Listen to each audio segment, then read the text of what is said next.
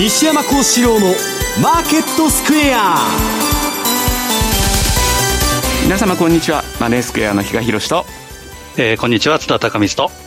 こんにちは。アシスタントの若林理香です。えこの番組はザンマネー西山幸四郎のマーケットスクエアということでお送りしてまいりますえー、さて、日経平均株価、現在241円57銭高い28,173円91銭ということで、えー、だいぶ強い動きとなっています。えー、今週も感染対策ということで、私と津田さん、リモートでの出演ということになりますが、スタジオには比嘉さんがいます。一人だけです。津田さん。寂しい、ね、一人になるんですが、よろしく、よろしくお願いします。はい、お願いします。はい。今、日経平均株価をお伝えしたんですが、今週は結構いろんなことがあった割には、結構強い動きとなってますよね。そうですね、まただからこの水準来ると、でもまたあの逆戻りというところが続いてたので、はい、まあ、この辺まあ来週以降、ですね引き続きキープできるのかどうなのかっていうところはちょっと注目してみたいかなというふうには思ってるのと、以前からちょっと番組ではお話ししてたと思うんですけど、はい、割と日本の金利安いから日経はそこそこその金利低の金利低下でですね、はい、あのしっかりとした動きになるかもしれないねというのを伝えてたかと思うんですが、うん、なんかそれがそういう展開になるのかどうなのかっていうところもですねちょっと、えー、注目していきたいなというふうには思っております。うんえー、そして津田さんはどんなふうに見ていましたか？そうですね、まあ、この時期はですね例年、えー、夏枯れ相場なのか、サマーラリーなのかっていうことなんですけど、えーまあ、足元ではですね、えーまあえー、地政学的なリスク、米中関係ということで、ペロシ下院議長の台湾訪問によってちょっと動いたとか動かないとかいう話があるんですけど、はい。まあ、マーケットにはほとんど影響ないというふうに見ていいと思うんですね。ええ、ただ気になるところはやはり8月は、えーまあ、円高止まりっていうところがあるので、足元では一旦、えー、ボトムを打ったかなという感じはするんですけど、たえー、例えば、えー、ドル円とか黒,、えー、黒線相場、はい、ただ2番底、えー、があるのかどうかっていうのはですね、用心した方がいいかなという相場付きですね。なかなかこう2万8000円乗せてきて、これからというところですが、プラスしてそういったね、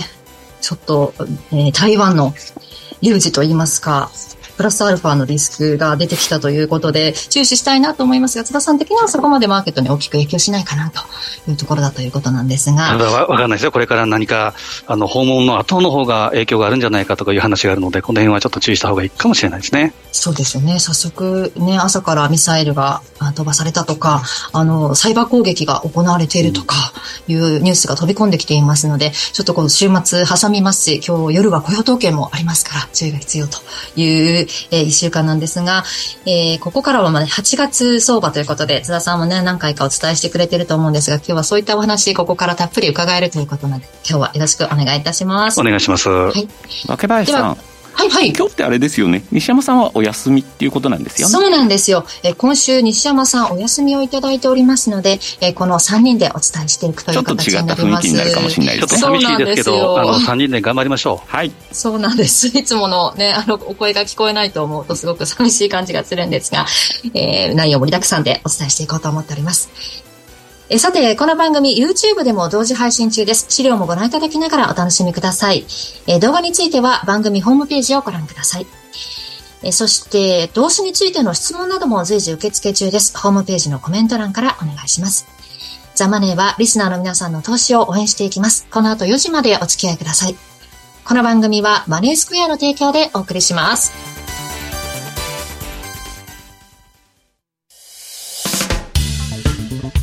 お聞きの放送はラジオ日経です。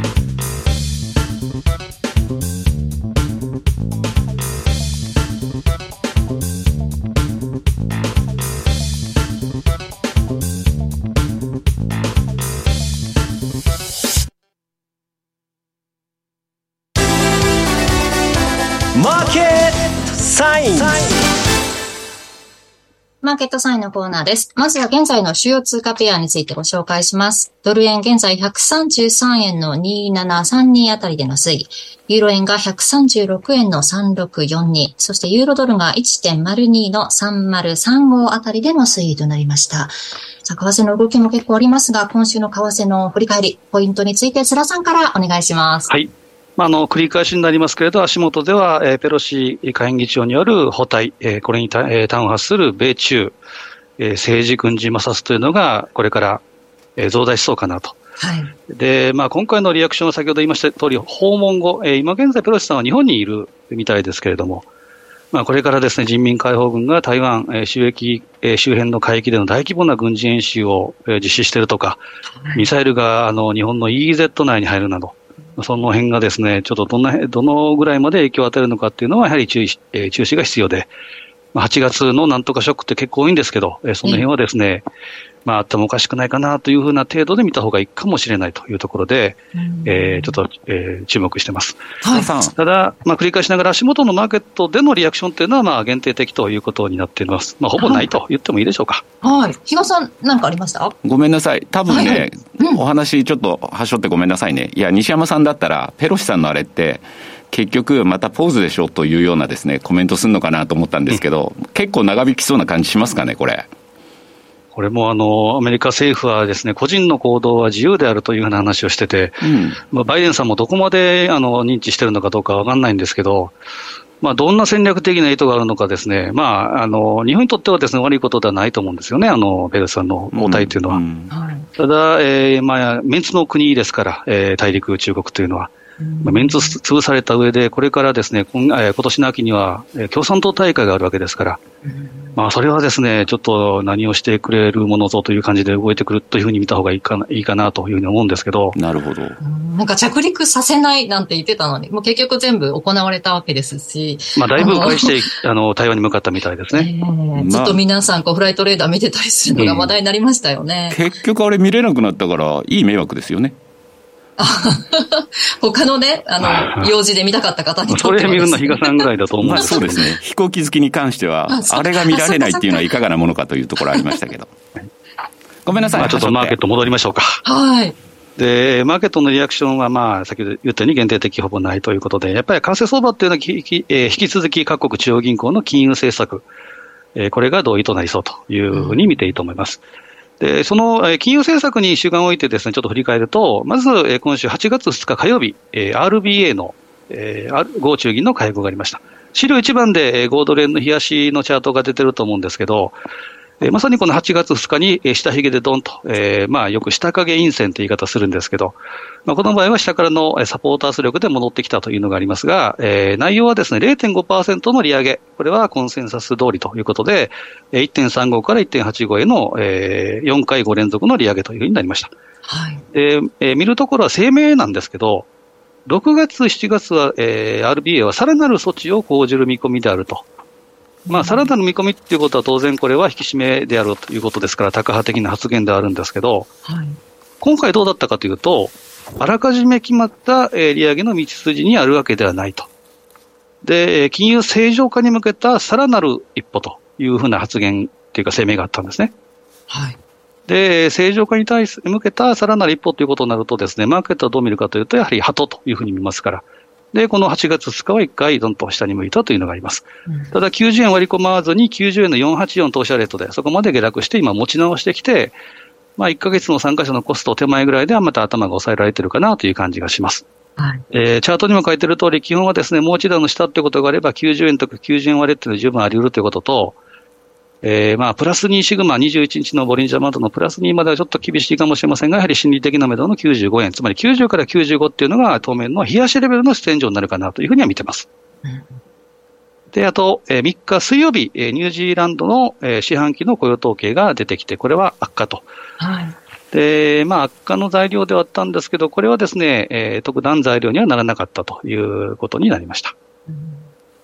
で、大きいのは、これも、まあ、えー、比嘉さんも注目してたと思うんですけど、これは BOE、えーですね、イギリス中銀の、えー会合、MPC が昨日あったと。はい。でそこでは0.5%の利上げ、えー、1.25から1.75ということで、えー、ただ決定はですね、8対1、つまり1人は反対したということになりました。えー、で、その1人は、まあ、結果は0.2、えー、0.5%の利上げだったんですけど、0.25%の利上げを主張したと。うん、で、全体的にはですね、えー、BOE も QT、これも発表したということですから、はい、まあ、世界の中銀はですね、一旦ちょっと山の、えー、サミットを超えてですね、さあそこから出口を探っていくというふうな流れになりつつあるかなと、特に先進中央銀行は。まあ、翻ってに、えー、日銀はまだ、まだですね、たどり着きてということで、一生懸命ですね、まだ下の方に向かっているという状況ですけど、ちょっとこの辺のやっぱり金利差はしばらくは、えー、為替相場に影響するのかなと。で、えー、当初、えー、このポンドに関しては、マーケットはハト派というふうに、えー、解釈して、でそれから持ち直したというふうな動きになりました。特にあのイギリスはですね政治動向が注目されるという時期ですから、えー、この辺もやっぱり注目で、保守党の党首選挙が9月5日ですか、来月ですか、来月のちょうど1か月後ぐらい、まあ、本命はトラスさん、トラス外相、女性の。なかなかですね、ウクライナの時とか、いろいろこうメディアなんかにも出てきたり、YouTube に出てきたりっていうことで積極的にあの活動されてますけど、まあ、ポンドはですね、えー、金融政策のみならず、えー、イギリスの政治職、はい、当然経済動向もありますけど、政治も、えー、多少なりとも影響してくるのかなという気はします。なんか、比嘉さん、このスタグフレーションっていう文字がもう確実にこう見えてきたヨーロッパ、まあ、イギリス今回そうだったんですけれども、来年末まで5四半期連続で、まあ、リセッションが続くだろうとか、そういうこのワードにちょっとびっくりしてしまいましたよね。まさにその通りだったかなと。で、うん、まあ、ここまでですね、はっきりと言うっていうのもですね、はい、まあ、ちょっと驚きではありますし、あと、あの、10月ぐらいまでにもう、インフレ率13%ぐらいまでいくみたいなことも言ってましたよね。えーちょっとこの数字も驚きというところではあったので、まあそういう意味で昨日の利上げっていうのがあった割にはですね、やはりポンドっていうのはどちらかというと、その、えー、声明のそっちの方にですね、目がいってしまったがゆえにですね、ちょっとそんなにあの、どちらかというと対ユーロに対してだとか、対ドルに対して、ちょっと売られるようなところもあったかなと。で、かつ、あれですよね、昨日そういったあの発表もあったせいか知らないですけど、一時的とはいえですね、2年10年のですね、逆イールド、これがイギリスの国債でも起こってたようなので、まあこれがコンスタントにまた続いていくのかどうなのかっていうところもかなり気になるところかなというふうには思いますね。なかなか、まあ、政権運営するってなったら結構大変な、ね、なったところで大変だとは思うんですけどね。まあ、もともと政治は日本と同じように混乱する国ですからね、イギリスは。かなり次になる人っていうのは苦労されるんで、今だと本当はなりたくないっていうのが本音じゃないんですかね。ねちょうど経済的にもそうですね、過渡期になりつつあるところが、えー、イギリスというところ。で、足元、今夜はですね、えー、ありました通り、えー、アメリカとカナダの、えー、雇用統計。はい。まあ、中身については、えー、後半で、えー、比嘉さんから話があると思うので、ここは割愛しますけれども、えー、ちょっと、えー、まあ、ドル、チャートを見ていきたいなと思うんですけど、丸2番。ドル円のですね、これは週足の複合チャート。まあ、日足を見てたらですね、今レンジでちょっと戻ってるっていうぐらいなんですけど、週足で見るとちょっと癖が出てきたなと、癖が見えてきたなという感じがするんですけど、えーまあ、何に注目するかというと、この黄色の丸で囲ってる、当然、今週まだ終わってないので、これがエンドというわけじゃないんですけど、まあ、このままで例えば終われば、下髭の陰線、まあ、よく言うトンボとかいう近い形、下からのサポートの圧力があって戻ってきてるっていうようなことは、え基本、これは上に向かいつつあるというシグナルで、えいいと思うんですね。はい、ただ、えー、深押しも当然あり得るということですから、週足レベルの下押しは、えー、26週の MA ってことは半年間の参加者のコスト、ここに書いてある127円の50、はい、つまり心理的なラインの130円割り込んだら、えー、瞬間風速的にも当然このぐらいまではあり得るというふうに見た方がいいかなということと、うん、もう一つ言えることはストップリバース、これが、えー、今週から売り差に変わってるってことですから、はい。えー、近い段階での140円超えっていうのはちょっと消えたかなという気がするんですね。ただ、えーまあ、140円に向けてのリスタートはいつ切るのかということですから、目標ラインとしては持っておいていいと思うので、はい基本は130から140、下は127円の50もありきと、あり得るというふうに見た方がいいかなというふうに見てます。で、10円近く動いたってことですもんね。はい、この139円台から。まあそうですね。結構空中戦相場でしたからね。それぐらいの調整は当然あり得るということですから、今はちょっと下値を固めてる、もしくは方向性を探ってるというふうに見た方がいいかもしれませんね。なるほど。で、丸3番、えー、カナダ、はい、カナダドル円見ていくと、これもですね、ドル円と似たようなチャ,、えー、チャートの形で、これも今週のチャローソク足の形状が下髭の陰線、つまり下影陰線になり、なりつつあると。まあ、こういう状態、例えば大陰線にならない限りは、えー、上に向かうというふうに見ていいのかなと思うんですが、はい、下は、えー、26週 MA の100円。で、プラス2シグマの110円ということで、100から110っていうのが、えー、一つコアレンジになってくるかなということで、えー、カナダに関してはシーズナルサイクルは8月も強いっていうふうな、えー、傾向がありますから、まあ結構これは強いのかなと、下値を、えー、拾っていくというのがいいのかなというふうに思います。うんで、続けて丸4番でいうと、この合わせた、えー、ドルカナダ。はい。これはもう結論から言うとレンジで動いてくるのかなという、えー、気はします。で、上は1.3をちょっと、まあ、超えた、えー、嫌いもあったんですけど、ちょっとこれ押し負けて、だらだらと、えー、上、えー、上影、これは、えー、陽線というところは上からの圧力で下がってきているというのがあります。うん、で、26週 M にサポートされるかどうかですけど、下があるあるとすれば1.25ぐらいまであり得るということですから、1.25から1.3ぐらいが、えー、週足レベルではコアかなというふうに見てますね。まあ、このはい。日傘選手ね、まあ、注目だということ、まあ、ずっとおっしゃってますけども、カナダ注目されてますけれども、あのー、オペックもありましたけれども、そのあたりの動きって影響出ましたか？いや、全くなかったですね。で、原油価格に関しては今、リセッションだというところを、はい、まあ、意識してなのか、結局、だから、あの、ここからの需要減というようなところでですね、かなり今ちょっと、安い水準まで原油価格も下がってきたかなというふうには思うんですが。8ぐらいですよね。そうなんです。ただ、えーまあ、おいおいこれまた、あの、季節が変わっていくっていうことになるとですね、どうしてもやっぱり、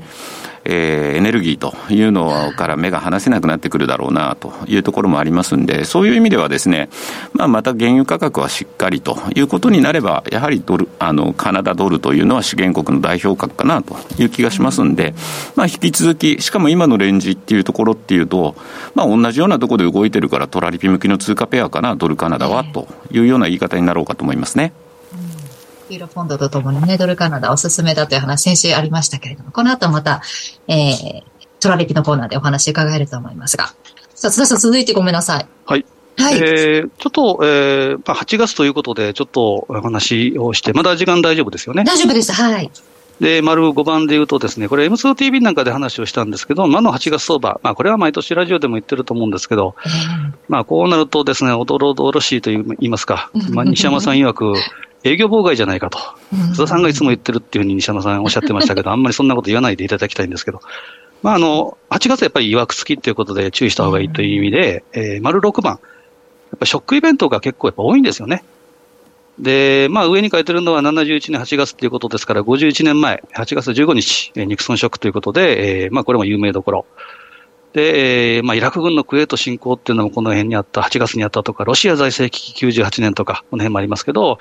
ぱり個人的に覚えてるのは2007年8月のパリバショック。これはリーマンショックの引き金になった、トリガーになったと。はい。まあ、2年前はこれ安倍さんがですね、まだ、えー、いらした安倍さんの辞任表明で安倍ショックというのも当然ありました。うん、で、8月はどうなのかっていうことで、先ほどの繰り返しになりますけど、やっぱり米中とか、まあ、米中になれば当然ですね、日、えー、日中というのも当然出てきます。こういった、えー、きな臭い話題が8月に出てくるのかどうかっていうことがちょっと注目なんですけど、えー、個人的に注目はやはり8月25、27のジャクソンホールかなと。まあ、ショックっていうのは何とも言い難いんですけど、まあ、ここで何らかのヒントがあるんだろうなと、マーケットがちょっとですね、もう前のめりになってきてるっていうのもたえー、あるので、逆に失望相場なんかも含めて、えー、動いてくるのはこの25、27のジャクソンホール。ちょっとそういう意味でも注目かなというふうに思ってますね。津田さん、そうすると、今日がまだ8月5日じゃないですか、うん、25から27っていうと、結構まだ先のような感じがして、その間ってじゃあ、どうすりゃいいんでしょう？そうですね。まあ、あの、休むも相場っていうのは西山さんの発言ではありますけど、虎視眈々とまあ下値を狙っていくっていうことでいいと思うんですよね。まあ、それも話をしようと思うんですけど、ち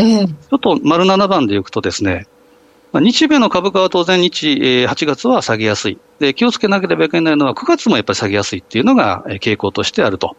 いうのがありますし、で、丸8番で言うと、10年債の利回りもですね、やっぱ8月はまあ、大量償還っていうのが大体8月半ばにありますから、その辺で、えー、まあ、利回りも下げやすい。まあ、こういった意味でも、やっぱり、えー、ドル円は下がりやすいっていうのもありありますけど。で、丸9番見たら、やっぱ大円通貨は8月はドンと、えー、下げやすい。特にこの中で言うと目立つのは、この水色っていうと OG 円です。で、ゴードレンっていうのはですね、これ、比嘉さんとレポート昔書いてる時もいついつも言いましたけど、やっぱゴードレンって8月は、こういう、まあ、鬼門の月っていうか、これはもう見ていいですよね、これ。なんか5ドルがとにかく売られやすいという、相場のなくて七癖みたいな、そんな感じでしたよね。うん。で、まあ、裏を返せばチャンスでもあるというふうに、えー、見てもいいんですが、やっぱ5ドルは、5ドル円は、これはですね、ちょっと気をつけた方がいいなというのがデータであります。で、それもでちょっと数字を出してみました。丸10番。過去10年と過去20年、えー、振り返ってですね、5ドル円が8月に、えー、陰線引けになったら×、陽線引けになったら丸とでいうふうにするとですね、過去10年は陰線確率が8割。はい。で、過去20年にしても16年、えー、これは陰線ということは当然これ8割なんですよね。まあこれも結構多いなと。で、これはしたら円が高いからじゃないかなということで調べたのは、えー、タイドル、5ドル、はい、えー、米ドル、つまり OG ストレートなんですけど、11番。これもですね、過去10年では8割陰線確率なんですけど、過去20年にするとちょっと大陰からは、えー、少し減るんですけど、20年中15年が陰線、つまり7割5分の陰線確率。こう考えるとですね、タイドルであろうが、えー、タイ円であろうが5ドルは下がりやすいっていうふうに見た方がいいのかなという、あくまで、えー、傾向データに載っとると。うんそうすると、ニュージーランドはどうかって、ニュージーランドも調べてみたんですけど、10時間。はい。これはですね、過去10年では7割、えー、20年にしたら13年ぐらいしかないんですよね、陰線っていうのは。まあ、6割5分っていうことで、あんまりこう、多いというふうな印象っていうか、数字的なものではないと。で、13本の、えー、ニュージーランドドルストレート、これはですね、12えー、過去20年でも、えー、20年中12年しかないということですから、はい、やっぱり先ほど比嘉さんも一緒に言ったように、5ドルだけはなぜか8月が下げやすいというデータはここにもあるのかなという気がするんですね。うん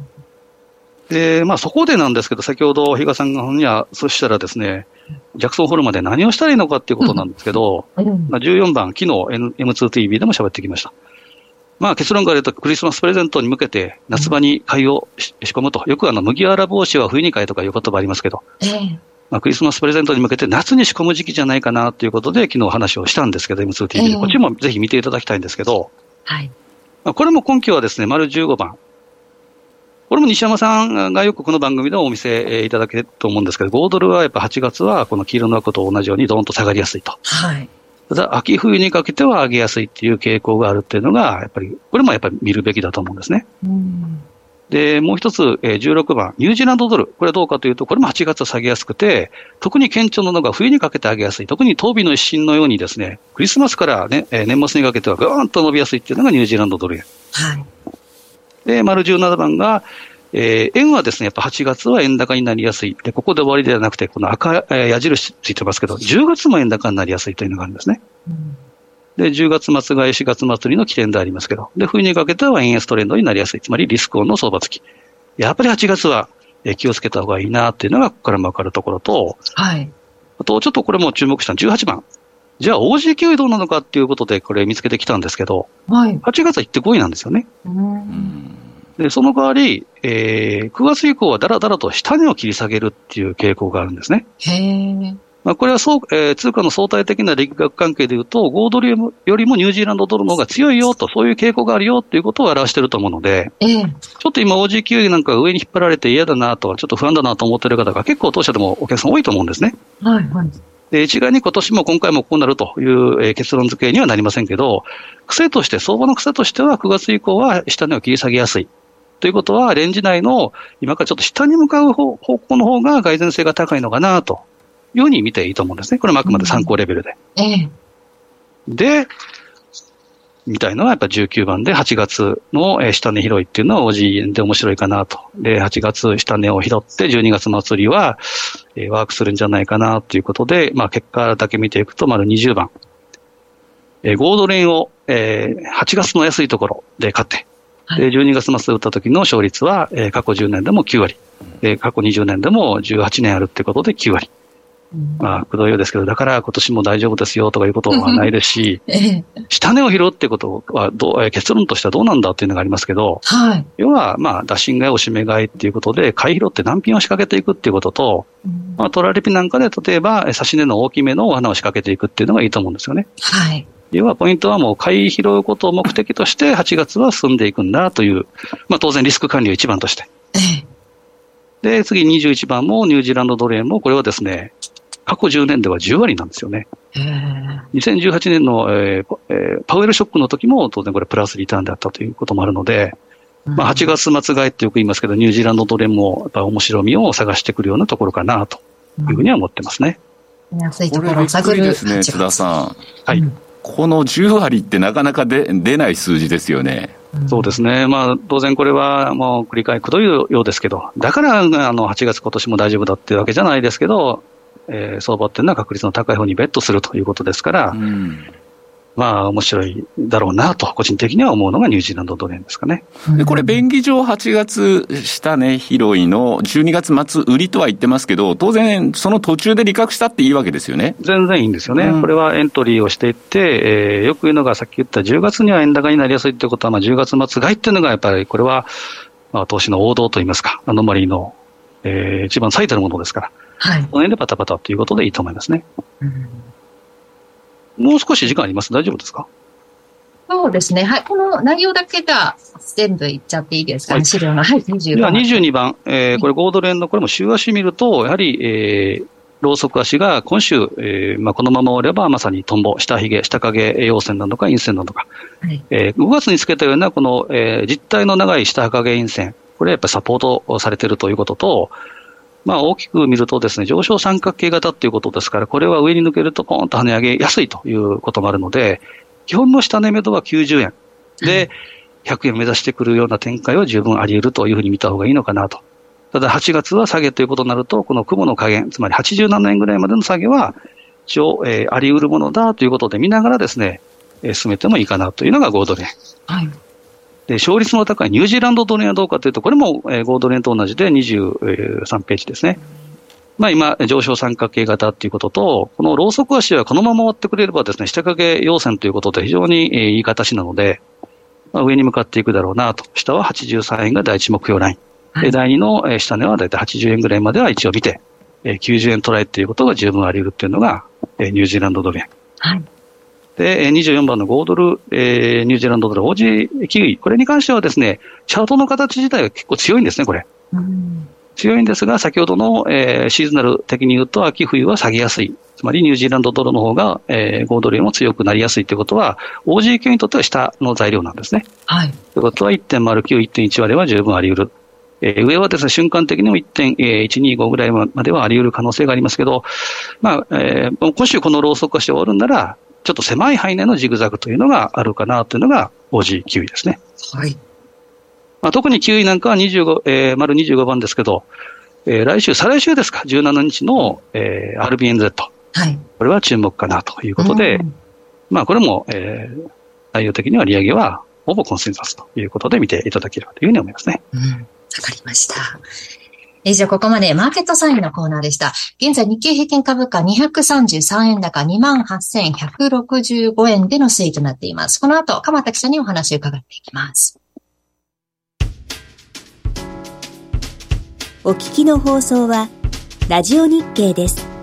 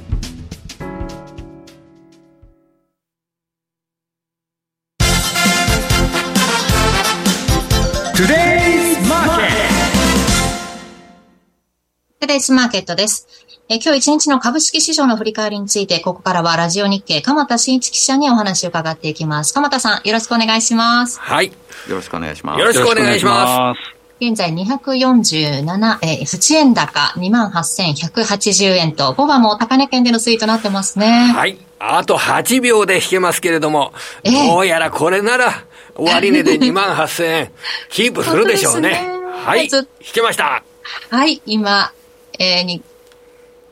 日経平均株価大引けを迎えました。えー、大引けの値をお伝えします。えー、243円67銭高い28,175円87銭ということで、えー、3日続伸、日経平均株価2万8000円台乗せて、しっかり乗せて、えー、大引きを迎えたということになりましたね。はい。はいこ。これまでですね、足元ですと日経平均に取引時間中に2万8000円に乗せて、それで2万8000円に届かずに終値になったというのが先週以来3回あったんですけどね。はい、えー、今回は取引時間中に乗せて4回目で終値でも2万8000円をキープしました。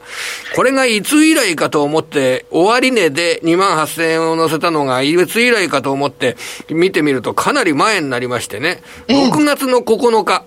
6月の9日ですから、はい、あの CPI、えー、5月の CPI が発表されて、6月の FOMC で利上げ幅が0.75%になったという、あの6月10日の、えー、CPI の発表前、それ以来のですね、はい、えー、2万8000円乗せという状況になりました。ここからこの水準を維持できて、はい、さらに上を目指すのかっていうところが、リスナーの皆さん気になるところだと思いますけど。これがですね、あのー日経平均自体はトピックスよりも上げやすい状況になってるのは確かなんですね。で、要はこれ、な、何が2万8000円乗せの原動力になったかというと、これは、えー、PBR の高い、いわゆるグロース株の面々なんですよ。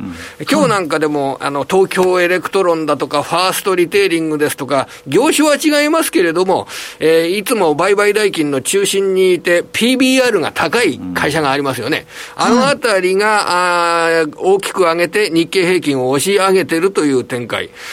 これの背景とか見ますとね、やっぱり、あの、アメリカに答えがあるんですよね。うん、えっと、日々、昨日のナスダックは何パーセント上げて、ニューヨークダウは何パーセント上げたというのは朝見ると思うんですけど、はい、それでニューヨークダウよりもナスダック総合指数の方が上げた時は上昇率が大きく、下げた時は下落率が低いっていうことになると、相対的にその日のパフォーマンスが良かったことになりますよね。はい、で、それ最近ずっとナスダックの方がニューヨークダウよりも1日の動きで、えー、ニューヨークダウよりもパフォーマンスが上回る展開が続いてるなと思っていたんで、調べてみましたら、はい、7月の27日、はい、7月の27日というのは、の時あたりですか、GDP も出た。それのちょっと後になりますかね、うん、その、あのー、まさに最中というような感じになりますかね、うん、その7月の27日以来、昨日まで1、2、3、4、5、6、7、と、8区、あの、失礼ですね。まあ、私、7月の27日って言いますよね。7月の27日ですから、そこだから7日間。昨日まで7日間ですね、あの、ニューヨークダウよりも、ナスダック総合指数の方が、その日の動きでパフォーマンスが良くなってるということなんで、やっぱり世界的にグロース株が、これは調子がいいっていう状況なんですよね。これね、でも不思議なのが、今、世の中はアメリカこの利上げによる副反応で、リセッションというような声がもう広がってる中にあって、ここのだからナスダックの動きって何なんだろうって非常に不思議でしょうがないですよこれはその前の段階であの30%以上下げて、それでその間、金利が上がるっていうような過程の中で整理された。それこの整理された部分の、えー、反動というような言い方しかこれできないですよね。え、じゃあもうすでにナスダック市場っていうのはリセッションの部分はすでに織り込んじゃってそれはもう見据えて来年3月からの金融緩和入り。そっちの局面をもうすでに意識してるというような、その論調になると思います。良さそうな動きをしてるなという気がしてならないですよね。ここから、あの、危うい部分がありますよ。あの、そのご指摘はもう、最もだと思います。で、あの、そうなると、要はこれ綱引きになると思うんですね。今申し上げたような金利はもうピークをつけた。原油価格もピークをつけて、今ピークをつけた後の安値更新、うん、87ドルまで下げました、はい、どこまで原油が下がるか、と、どこまで下がるか、原油が下がるかっていう言ってるような状況ですから、物価も下がっていく。そうすると金融政策ももう引き締めベースは終わり、えー、引き締めベースは山場を超えている。で、はい、その投資環境の中で、えー、これから先はもうすぐ来年の春になれば、PER の拡大局面なんかを見据えてもいいんだという形の、その投資環境の変化、うん、これをプラス材料にとる一方で、はい、これ大切です。はい、実際、本当に消費が悪くなります。うん、えー、そして、えー、企業が投資を、えー、控える。そういう動きが本格化するような状況で、需要が減少した場合、企業の売上と利益が減りますよね。で、その企業の売上や利益が減って、それを現実的に売るという動き。ここの綱引きなんじゃないのかなと思います。えー、要は業績がこれから落っこっていって、それを嫌気して、えー、株を売る人の方が強いか。でも、いずれは経済っていうのは良くなるんだから、えー、利益が今落っこったとしても、今度は金融緩和状態の中でお金がたくさん、えー、マーケットにこれからまた入ってくる展開になるんだから、それに備えた方がいいと。いう。まあ、備えるんだったらもうちょっと、あの、時期が先になってから備えてもいいのかもしれませんけど。ただ、鎌田さん、なんか、あれですよね。ええ、まあ、えー、ナスダック強いですけど、ええー、最近でしたら、もう足元ではその、えー、後で比嘉さんもあると思います貸し借りさんなんかがその利上げペース、ちょっと変わってきたと、先週 7, あ7月後半からはですね、7月後半ではターミナルレートが年末で一応いっぱい利上げ打ち止めになって、で、年明けから利利下げペースになる。それで株が下がるのはわかるんですけど、ここ元の発言っていうのは、さらにその利下げペースは、利下げは23年中はないんだと言っても株が上がってるっていうのは、ちょっと不思議でならないなっていう気がするんですけど、なんかいいとこ取りしてですね、なんかこう、えー、不思議だなという気はするんですけどね。はい。それは、もちろんご意見としてはあるかと思いますが、現実を見極めると、あの、ここから先にでは上がった後に、まあ、厳しい場面が来るというようなことは、当然あり得るというような観点で、マーケットを見ていけばよろしいのではないでしょうかね。そうすると。うえー、そ、そ、そこの場合の、やっぱり軸は、株を買った方が得なのかどうかということこの判断ですよね。で、得だと考えれば、あの、か、買えば、あの、いいというような形になりますけれども、あの、今の決算発表の後の反応などを見ると、やっぱり得だと思われるような株などが、あの、しっかり買われているというのは、今回の収穫だったんじゃないでしょうかね、これ。うんまあ、そのあたりも経済指標に一喜一憂する場面も今週はあったりして、まあ、今晩雇用統計があって、はい、今週失業保険の申請件数なんかがちょっと増加したっていうのも嫌気されたりした場面もあったと思うんですが、もちろんこのペロシさんのね、台湾訪問での地政学リスクっていうのも受けてのアメリカ市場はちょっと弱い動きになった。一方で日経平均なんか意外だったなっていう今日の強さだったと思うんですが、はい、そのあたりの要因は、鎌田さんはどう見てます？か雇用のお話が出ましたので、そうすると今晩雇用統計が発表されて、結構悪い数字、が出てくることにマーケットは備えてます。うん、えっ、ー、と、今までの4月、5月、6月の非農業雇用者の増加数が、えー、はい、36万人、38万人、37万人、大体同じような数の増加が4月から6月まで続きました。はい、で、今回は、どうだろう、25万人とか、そんなあたりが中心地になっているというふうな捉え方をするんで、えー、それと雇用の、えー、減少といったものが考えられます。それから、この雇用統計の中でのデータとして注目されているのが、あの、先週、お話しささせていただきましたけれども、あの、あの、賃金の上昇率。ね。そうですね。はい、これが今、あの、6月の段階で5.1%の上昇率。はい、これが5%を割ってくるような事態に、あの、なる可能性、うん、これ、これなった場合に、どんなマーケットのリアクションが捉えるかということは非常に重要だと思います。これね、でもね、うん、悪ければ悪いで、あの、もう一回次の FOMC まで、来月9月の頭にまた出るじゃないですか。はいはい、そこまで見る必要があるんじゃないかみたいな、またそういうような解釈で結果的に動かなくなるような気がするんですけどね。あの、2回ありますもんね、そうするとね。あの、消費者物価指数などの発表も、これも2回あるわけですよね。うん、来週と、あの、次の週と2回あるわけですよね。前にあると。ですから、1回これで動いたとして、それは、やっぱり動くのは、材料になるのは、1週間とか10日間とか、そんな形になるかもしれませんね。それで来週はもちろん、あの、消費者物価指数を、あの、材料視するというような形になるでしょうから、えー、そこでもう、雇用統計で、えー、結局賃金の上昇率が5%を割るっていうような場面になったとしても、あの、それをずっと1週間来週引っ張るってことはないでしょうね。だって、そうすると来週はももっと大きなあの CPI の結果っていうのを見なきゃいけませんし、はい、その CPI だとどのぐらいの上昇なんですかね、これ、消費者物価指数でいうと、あの、1、1ヶ月前が9.1%。はい、で、今回7月は9%は割ってくるだろうと。えー、手元の資料だと8.8ぐらいが、えー、あの、エコノミスト予想の中心になるんじゃないかっていうような、そんなのは見てますけれども、まあ、もうちょっと下がりませんかね、これ。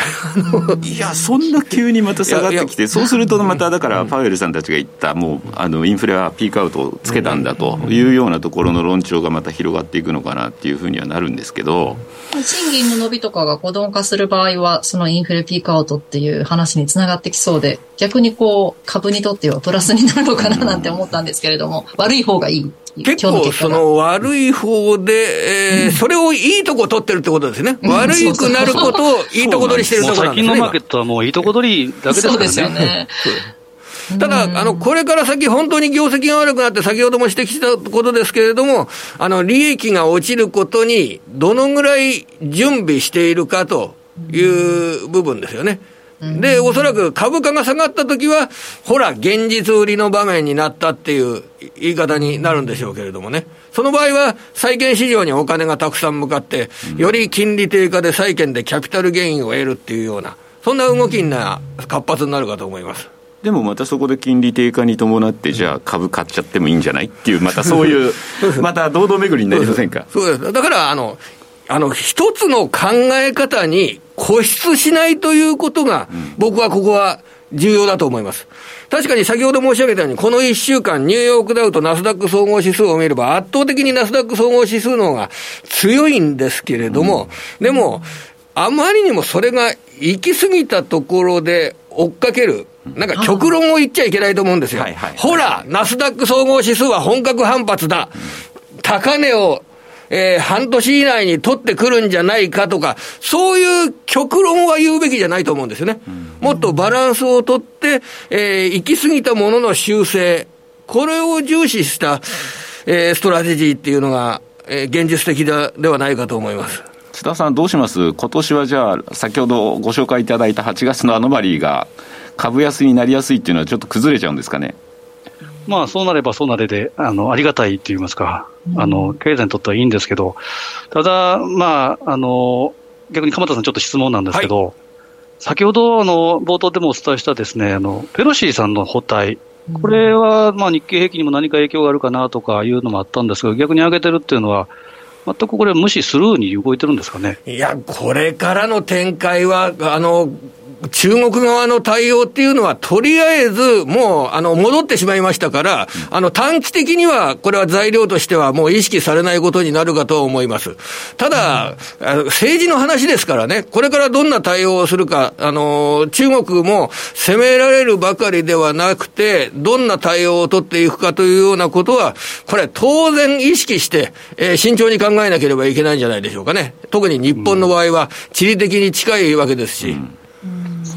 今日でも上海1%以上のここまた5番に入ってからの上げがすごい感じになってますね、うん、むしろこの先行きの経済対策でしょうかね。うん、あの、まあ、基本的に中国の場合は、えー、4月と5月と比べると、6月の経済指標が鮮明に良くなってるっていうのは、もう小売売上高や鉱工業生産指数から明らかです。ただ心配なのは、7月の、P、中国の PMI は、これは、えー、低下してます。うん、中国の PMI は。そうすると、7月の半ばに発表される、あ、失礼、8月の半ばに発表される、え7月の小売売上高と鉱工業生産。これは、ちょっと心配な数字になる可能性もありますので、えー、中国のあの需要自体が回復の傾向にあるかどうかというのは、これ、あの、重々注意して、えー、抑えていかなければいけないなというふうに考えております。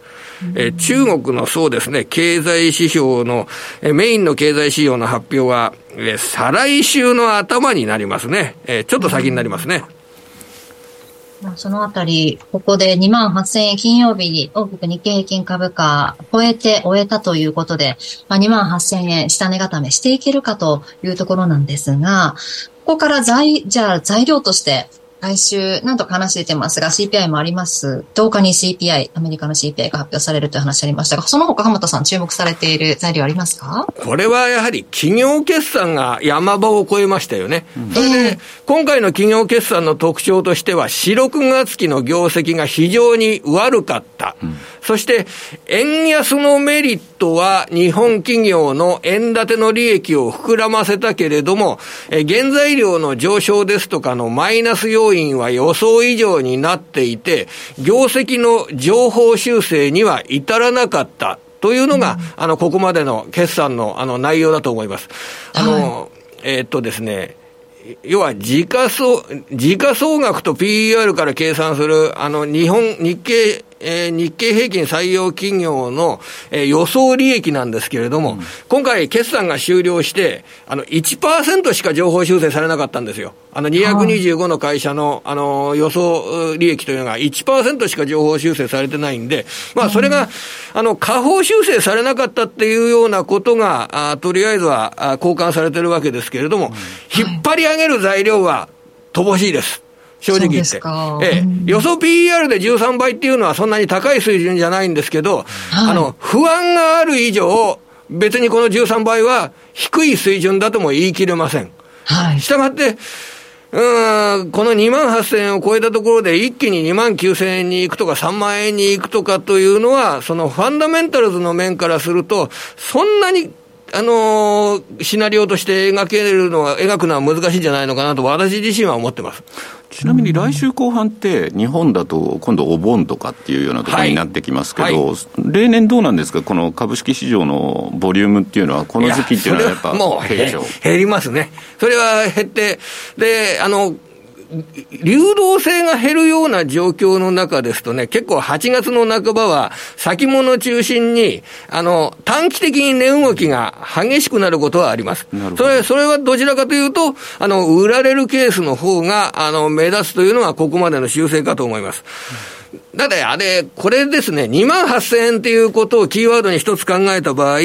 あの、6月9日以来の2万8000円の設定申し上げましたよね、終わりに。えで、はい、その6月9日の2万8000円の時を見ると、はい、そこから、まあいろいろ CPI ショックがあったんですけど、6月の20日までの10日間で1割下げてるんですよ。10日間で1割下げる場面があったんですよ、6月は。6月株価下げました。で、その10日間で1割下げた6月の20日の安値から、今、あここまで戻ってくるまでには、えー、ね、6週間ぐらいかかってるわけですよ。だから株価というのは、下がる時の方が早いんですね。今のところは。下がる、手放す時の方が勢いが良くなってくる。え買う、新しく買うよりも手放す時の方が勢いが良くなってくるっていうのは、これは現実として受け止めなければいけませんね。何らかのショックがあった時は、やっぱり下げる時の方がスピードは速いです。なるほど。あと、決算も少し残って、ソフトバンクグループですとか、東京エレクトロンなども来週決算ありますよね。まあ、これは大いに注目されますよね。あの、半導体関係は、あの、日本のテーマ株の中の非常に重要な存在ですからね。それから、まあ、ソフトバンクグループについては、やはり、あの、世界的な、えー、まだ上場していない会社の価値などを考える上では、えー、非常に、あの、孫正義会長のお話というのは、えー、参考になるのではないかと考えております。ただ、あそこの数字の出方ってあまりにも極端じゃないですか。これはあの、業績の数字自体はですね、うん、ちょっとあの、アナリストからも理解するのがなかなかちょっと難しいような面がありますので、その3ヶ月の業績決算数字については、そんなにあの、高い関心というのは今、あの、持たれてないかと思います。あの、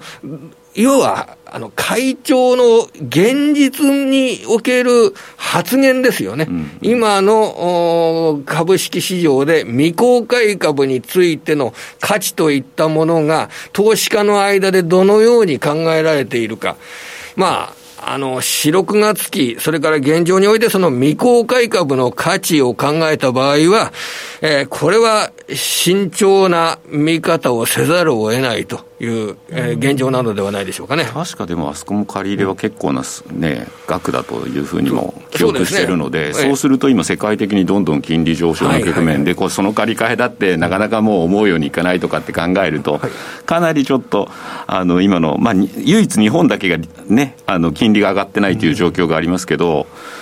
ちょうどだからそういう意味でも、まあ、金利上昇はそういった企業にとっても結構アゲンストにはなるのかなというふうに思ったりもしたんですけど、ね、そうですね。それは、あの、保有株の価値と、その金利の、しゃあの、水準との、あの、照らし合わせというような形で、常に説明されている形で、それで、あの、上場しているアリババの株ですとか、そういった会社については、これ価値がわかるわけじゃないですか。だから、その、わかる価値と、わからない、まだ未公開株の価値とで、その合理性を持って、あの、資産の説明をして、借り入れよりも資産の方がこんなに多いんだよということをアピールしているというのが現状ですよね、うん、まあ、分かんないですけどね、その計算方法が当たってるのかどうなのかっていうのは。ということで、ここまで鎌田さんに今日一日の動き振り返ってお話伺ってきました。また来週も、えー、よろしくお願いします。こちらこそ。ありがとうございました。ありがとうございました。はい。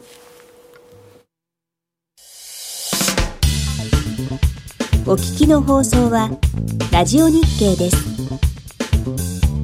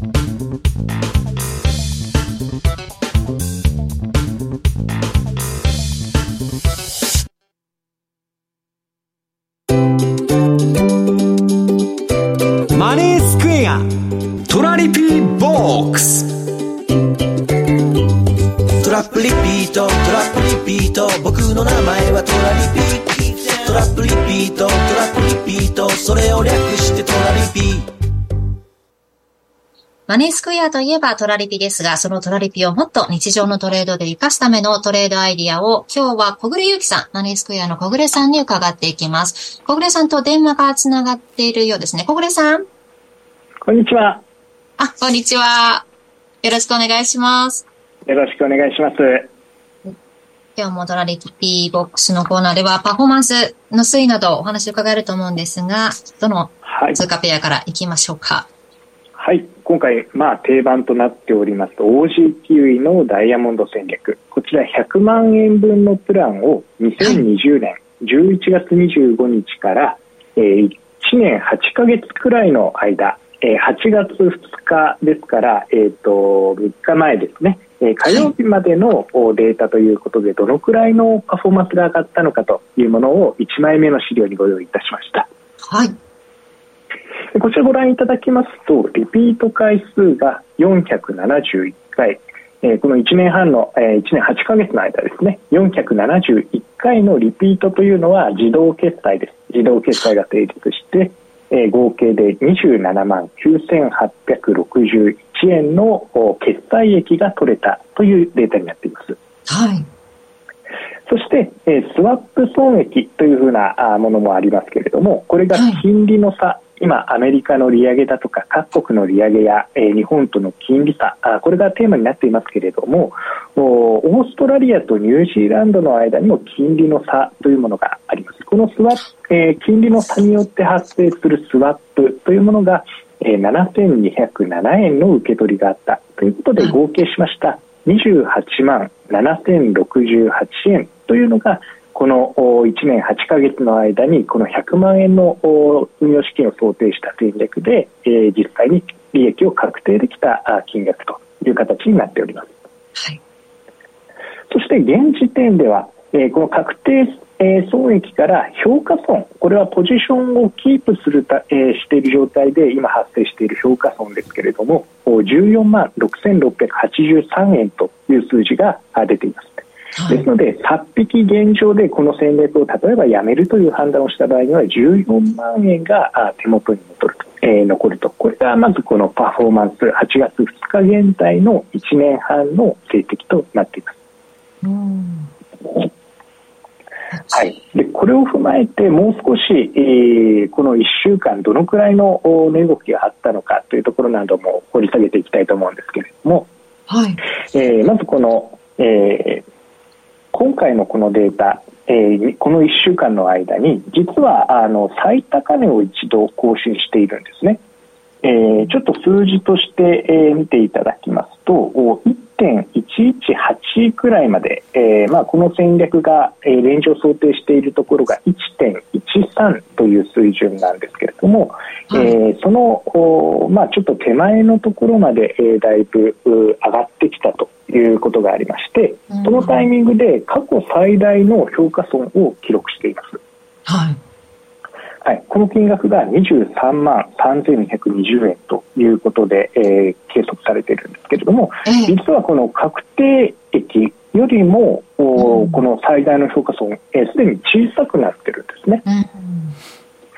当然これがあのもっと上の方にレートが上がってしまえば当然のことながら評価損さらに拡大してしまう可能性というのはあるんですけれどもええ。実際にはあの終了時点で蓋を開けてみれば14万円まで評価損縮小していますし、えこの最大になったポイントというのもおこの28万円という確定期から見ればさらにまあ小さい水準なので、まうんあ、あの期間がさらに長くう運用が続いていけば当然この確定期えー積み重なっていきますので、はい。えーなんというんでしょう損益分岐点がまあ上に上がるって言ったらあの下にもこの戦略う評価損が発生していく場合がありますので、はいえーあれなんですけれどもこの損益分岐点というのがこの、えーレンジの中心から外れてしまうのが本来この戦略にとってはネガティブではあるんですがそれでも、おその水準がだいぶ離れてきているっていうのはこの1年8ヶ月えーこの期間で十分な利益もすでにし,、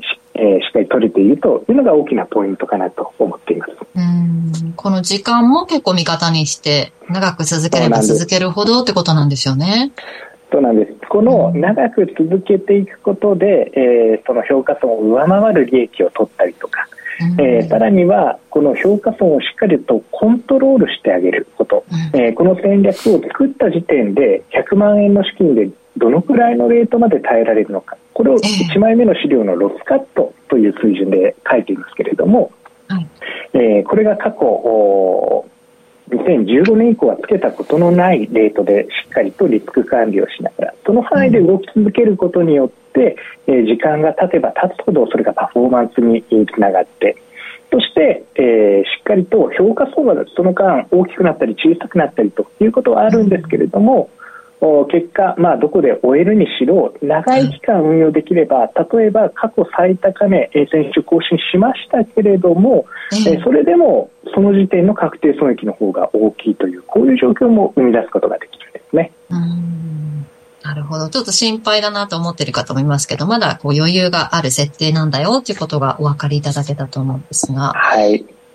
まあ、これが特に1年8ヶ月最初からやってる人はまあそうだよねっていうふうにあの思われた方もいらっしゃるかもしれませんけれどもええ。実は先週この戦略サブレンジででですね5658円の利益を10回自動決済をして取っているんですがはいはい。それを倍以上に、えー、できる、そんな方法が実はあるんです。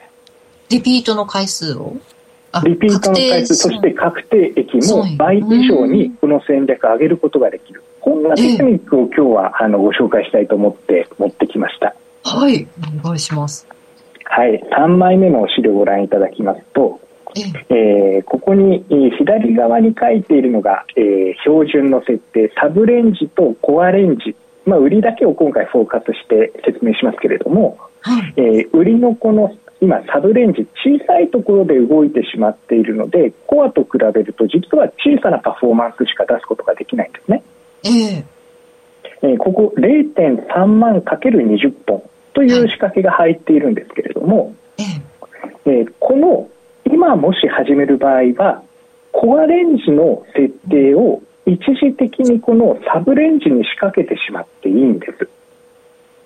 はい、本来コアレンジに仕掛ける、えー、仕掛けをサブレンジに重ねて仕掛けてあげることでコアレンジだと0.4万を20本という設定ですから2つこのコアとサブ両方分を今仕掛けてしまうと0.7万かける20本という仕掛けがここに置けるんですね。はい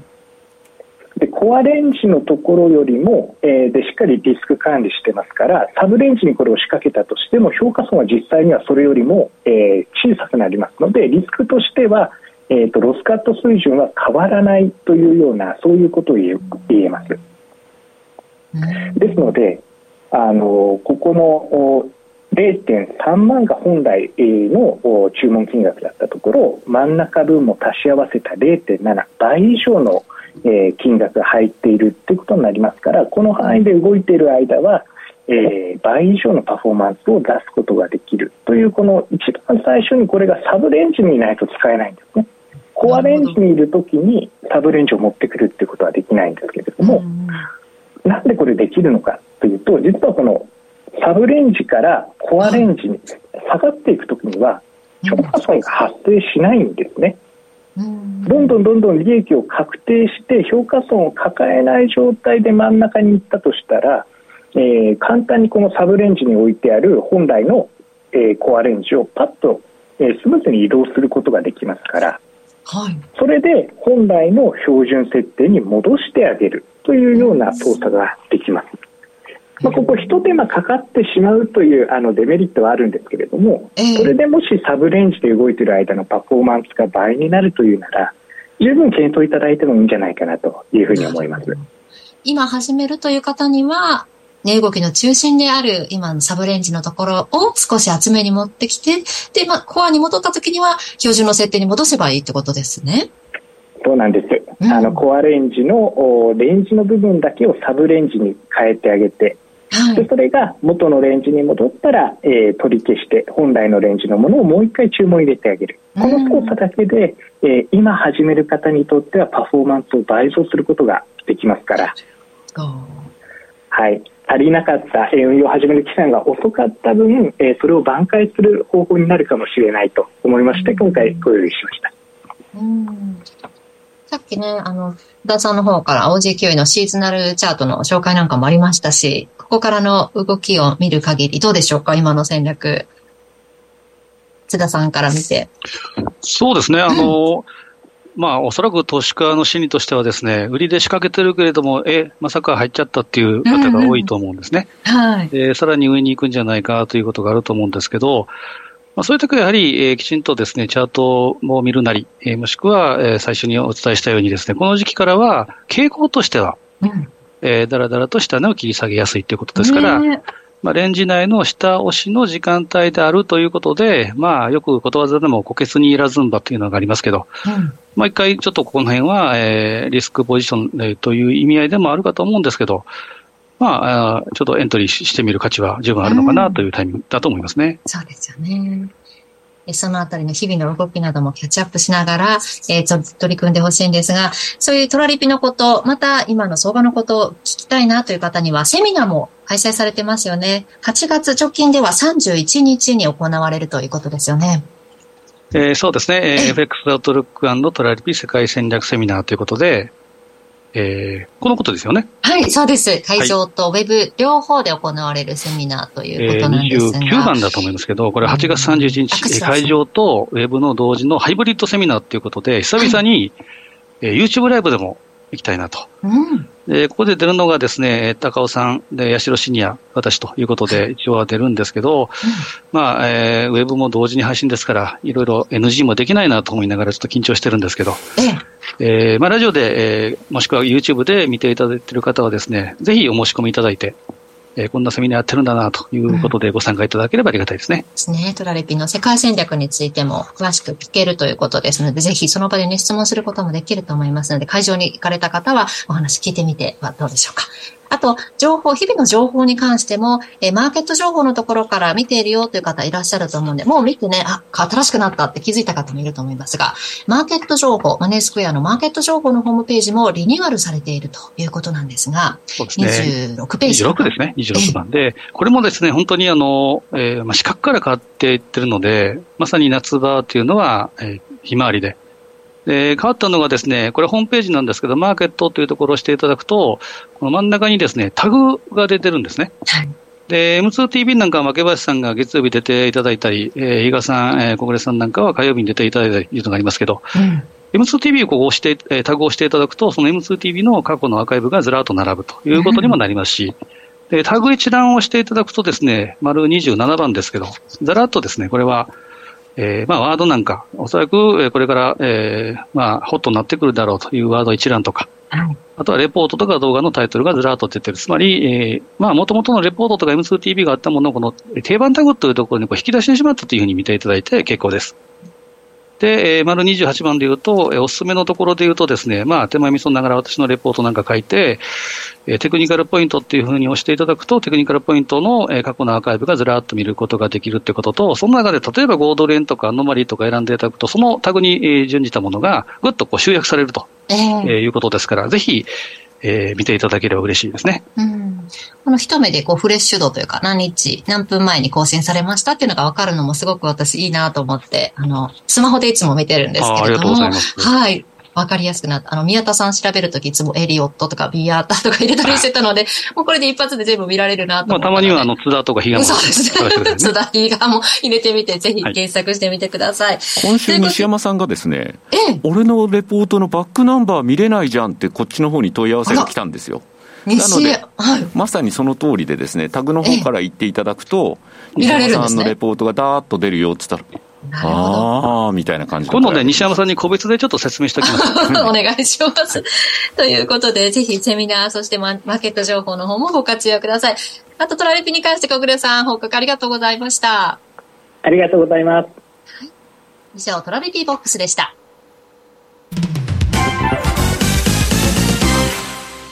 マネースクエア。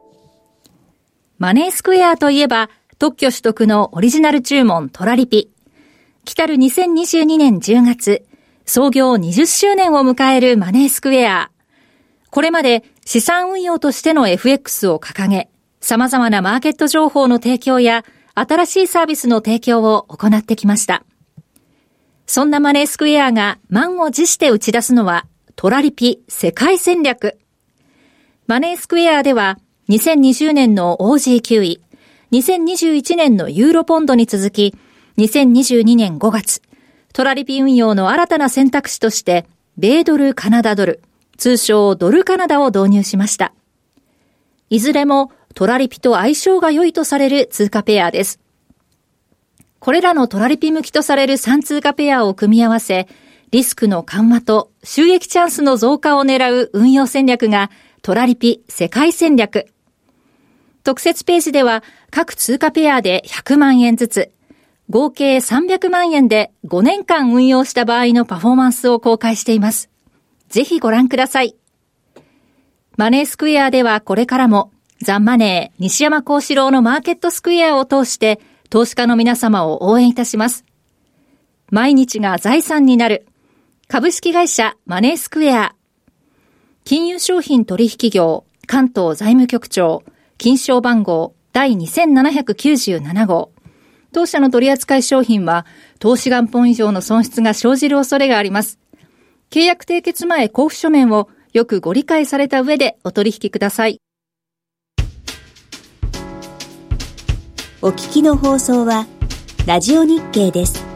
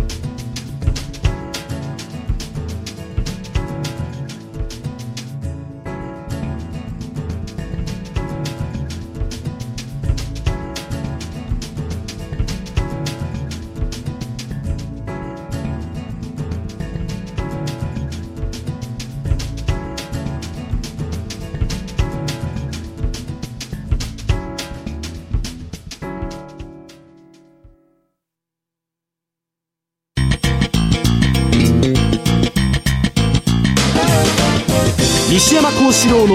マーケットスクエアさて、このコーナーではマーケットの見方について、今日は比嘉さんからお話伺えるということですね。テーマが、どっちが正解？今の市場は読みづらいということですが。まさにまあ、今週月曜日から綺麗に、あのー8月相場がスタートしてるわけなんですが、はい、まあ、あの、7月の後半からですよね、正直なんかこう、ボラティリティが結構大きくなってるなという印象。まあ、ドル円も139円超えてたななんて思ったら131円だとかいうところでですね、まあ、値動きが荒くなってると。い。うところではあるんですけども、ただそう言いながらもですね、やっぱちょっと、うん、なんかその債券市場、株式市場の動きを見てると、どうしてもなんかこう、腑に落ちない動きになってるな、8月もというような感じがしててですね、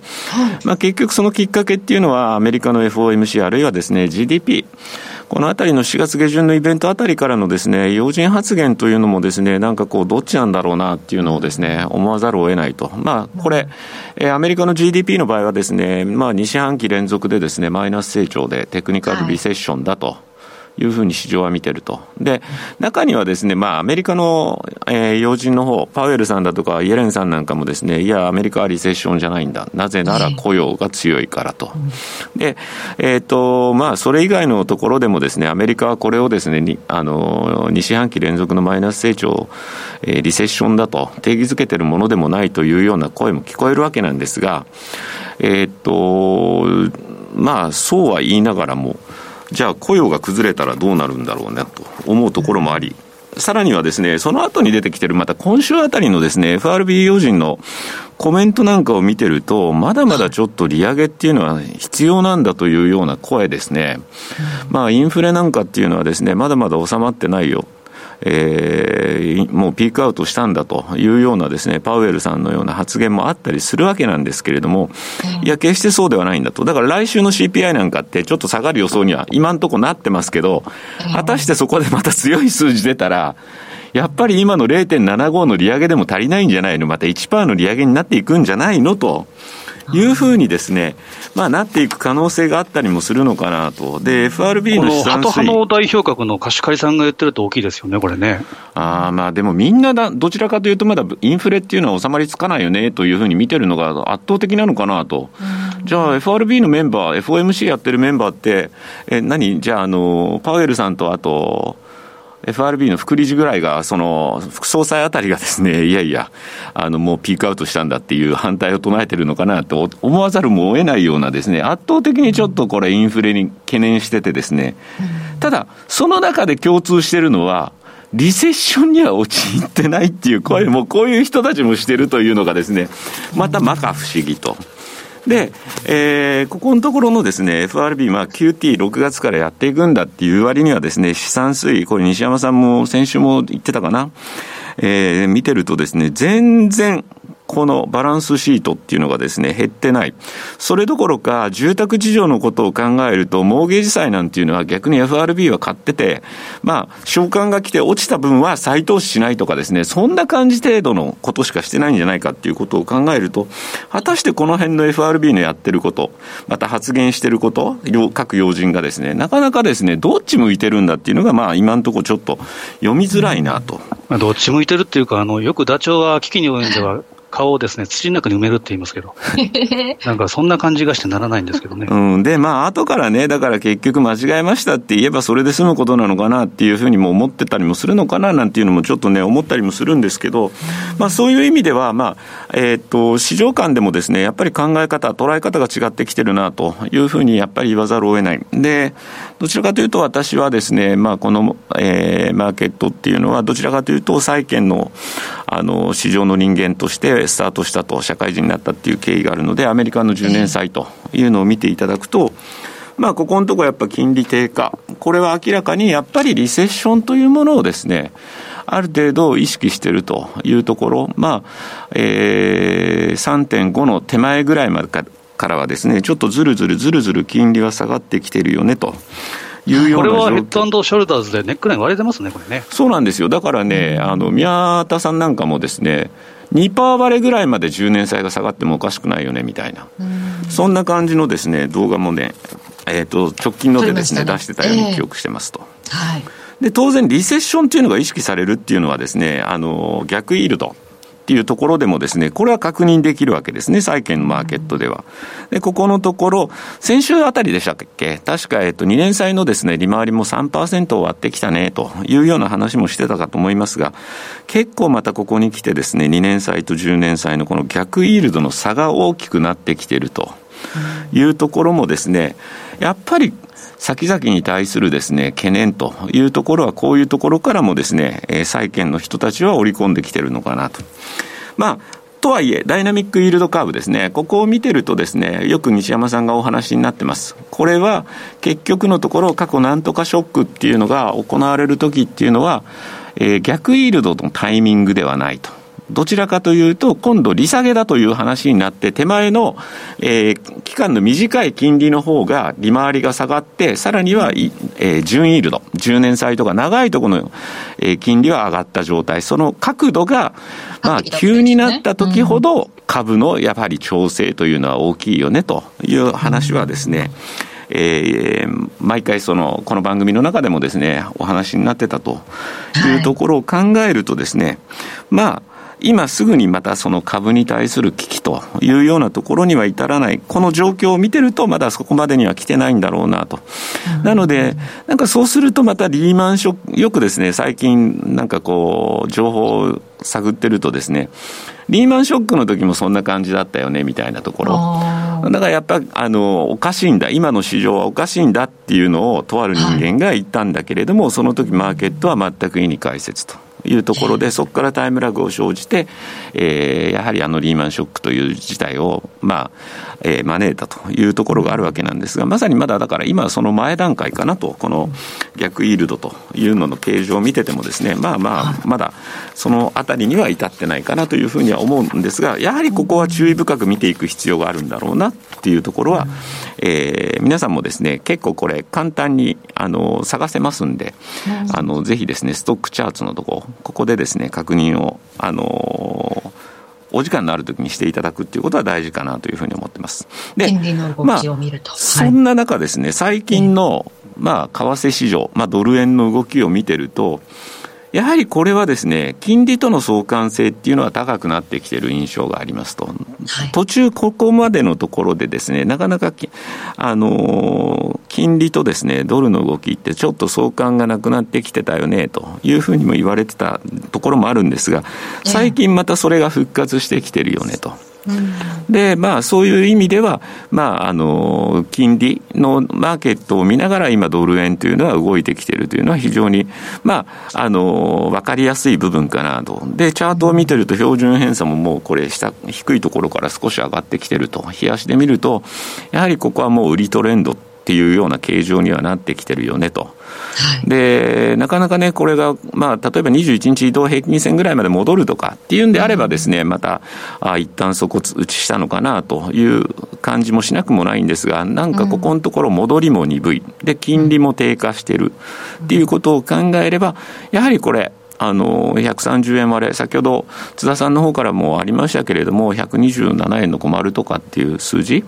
単純にこれも3月の115円からのスタート、そこから140円近くまで上がりました。それの半値押しぐらいというところで言うと、130円割れっていうのもあったとしても何らおかしくないというのはもうこれ、この番組でもお話ししてる通りなのかなというところで考えれば、やっぱりちょっとこの8月相場っていうのは、まあ、為替に関しては正直ですね、あのやっぱりちょっと下を試す動き、でしかも、このところのボラティリティの大きさ、さらには、まあ、例えば来週あたりは、えー、日本市場がですね、お盆というところにも入ってきますし、まあ、今週見ててもですね、割と値動きってすごい軽い感じがしたんですよ、あの月曜日の。あの、ペロシさんの事件、報道を受けてもですね、すすすすすというふうに下がってきてたよね、という感じもしたので、まあ、海外勢は海外勢でこの時期、どうしてもやっぱ夏休みと。いうようなところにも入ってこようかと思いますんで、そうすると、そういう意味での、まあちょっとマーケット参加者も減ってくるところに、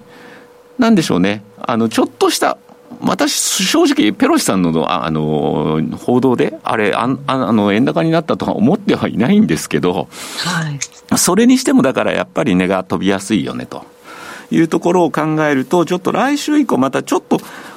えって思うようなニュースで過剰にですね、反応してくる可能性もあるかなというふうには思ってたりもするので、ちょっとそこは、ある意味、まあ、下まで、下にここで調整が入るんだというのがですね、まあ、ドル円をはじめとしたクロス円、そういうふうにですね、ある程度ちょっと皆さんどっか頭の片隅に置いといて、トレードに、えー、まあ、トレードする際にもですね、130割ってきて129円とかって言ったから、じゃあいいのかっていうんじゃなくて、その時のまあ、あの、127.5っていうさっきの数字あたりとかですね、まあ、極端な言い方すれば125ぐらいまで下がったって不思議じゃないと思ってますんで、まあ、その時のまたチャートを見ていただいて、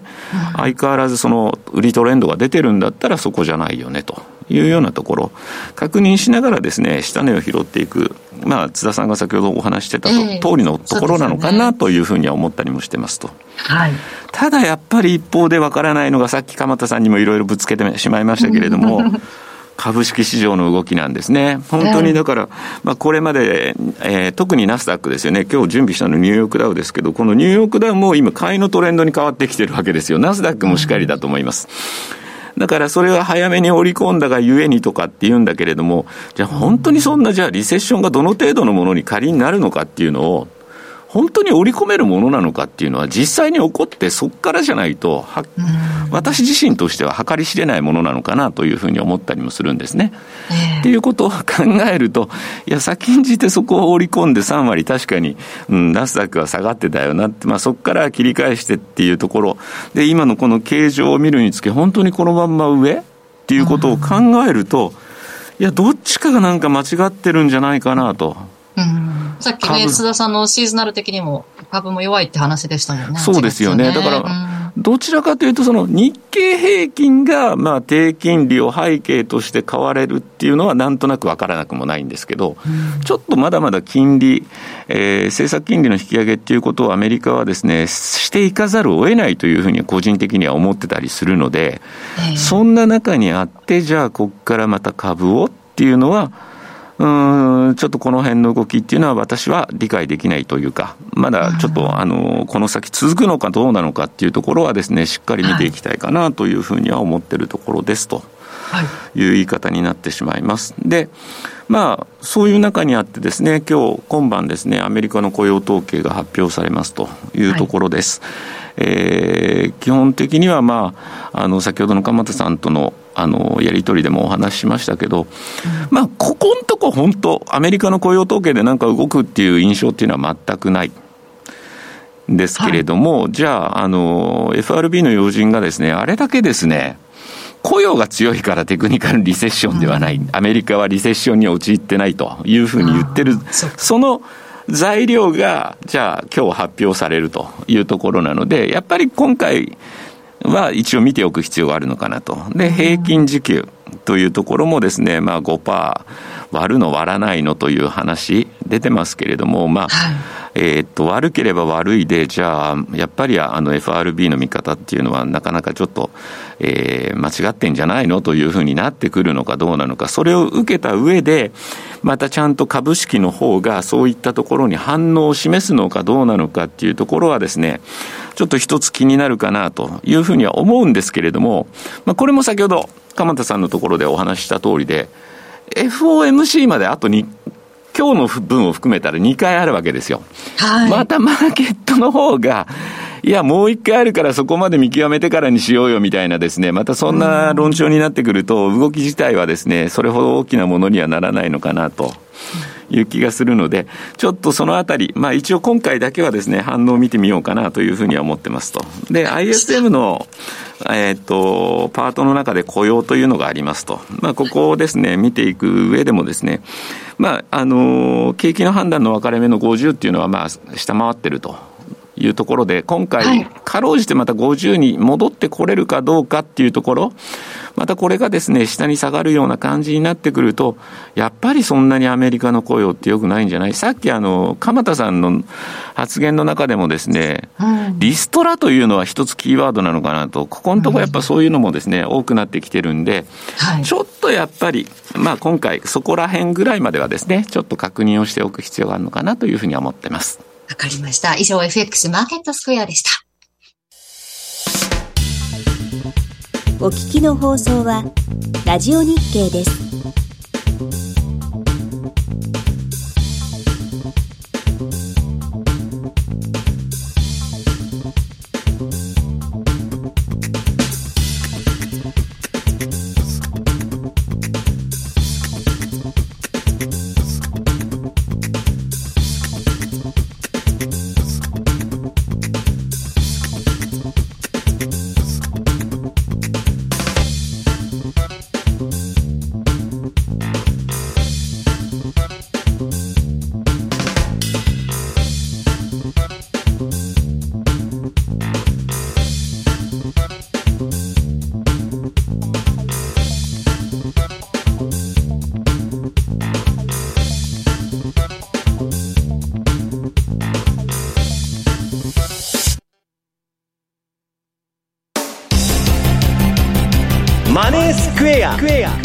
投資戦略